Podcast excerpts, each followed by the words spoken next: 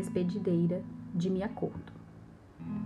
Há mulheres que querem que o seu homem seja o sol. O meu quero o nuvem.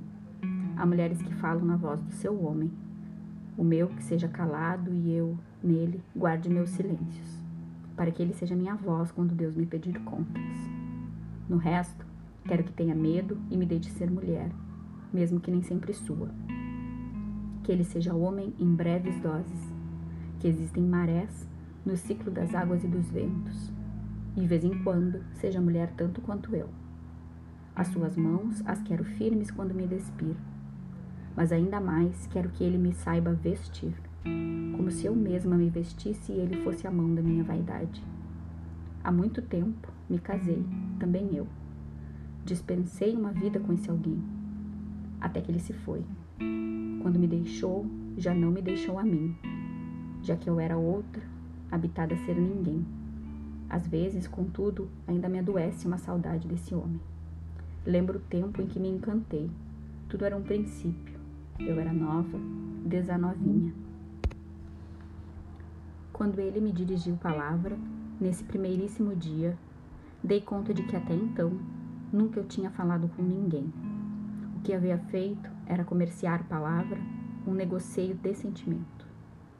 Falar é outra coisa essa ponte sagrada em que ficamos pendentes, suspensos sobre o abismo.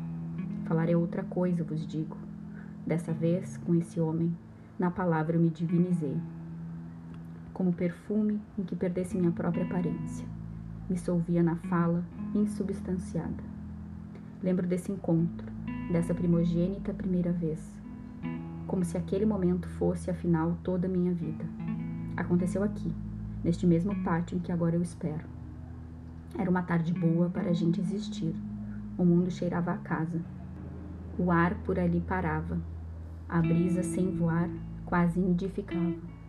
Vez e voz, olhos e os olhares. Ele em minha frente, todo chegado como se sua única viagem tivesse sido para minha vida. No entanto, algo nele aparentava distância. O fumo escapava entre seus dedos. Não levava o cigarro à boca. Em seu parado gesto, o tabaco a si mesmo se consumia. Ele gostava assim, a inteira cinza tombando intacta no chão. Pois eu tombei igualzinho aquela cinza, desabei inteira sob o corpo dele. Depois me desfiz em poeira, toda estrelada no chão, as mãos dele, o vento espalhando cinzas. Eu. Nesse mesmo pátio em que se estreava meu coração, tudo iria afinal acabar porque ele anunciou tudo nesse poente, que a paixão dele desbrilhara, sem mais nada, nem outra mulher havendo. Só isso, a murchidão do que antes florescia. Eu insisti, louca de tristeza. Não havia mesmo outra mulher? Não havia. O único intruso era o tempo, que nossa rotina deixara crescer e pesar. Ele se chegou e me beijou a testa como se faz a um filho, um beijo longe da boca. Meu peito era um rio lavado, escoado no estuário do choro. Era essa tarde já descaída em escuro. Ressalvo. Disse que a tarde cai, disse que a noite também cai. Mas eu encontro o contrário. Amanhã é que cai. Por um cansaço de luz, um suicídio da sombra. Lhe explico.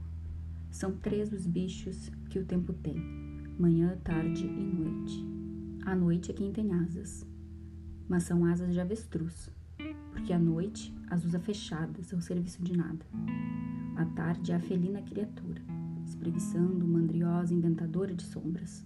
A manhã, essa, é um caracol, em adolescente espiral, sobe pelos muros, desenrodilha-se vagarosa e tomba no desamparo do meio-dia.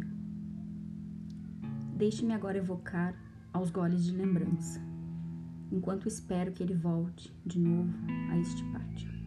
Recordar tudo de uma só vez me dá sofrimento. Por isso vou lembrando aos poucos. Me debruço na varanda e a altura me tonteia.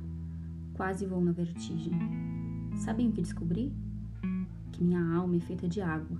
Não posso me debruçar tanto, senão me entorno e ainda morro vazia, sem gota porque eu não sou por mim.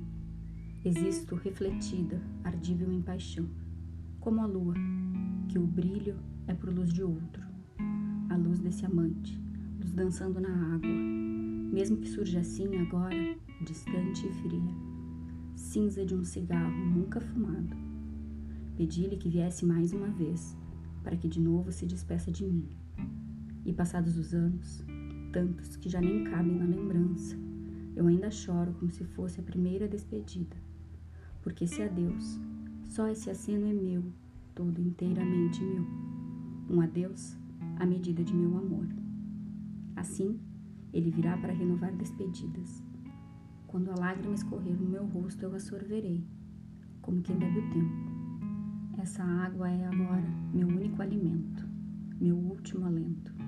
Já não tenho mais desse amor que é sua própria conclusão, como quem tem um corpo apenas pela ferida de o perder. Por isso, refaço a despedida. Seja esse o modo de o meu amor se fazer eternamente nosso. Toda a vida acreditei. O amor é os dois se multiplicarem em um. Mas hoje sinto. Ser um ainda é muito. Demais. Ambiciono sim ser o múltiplo de nada.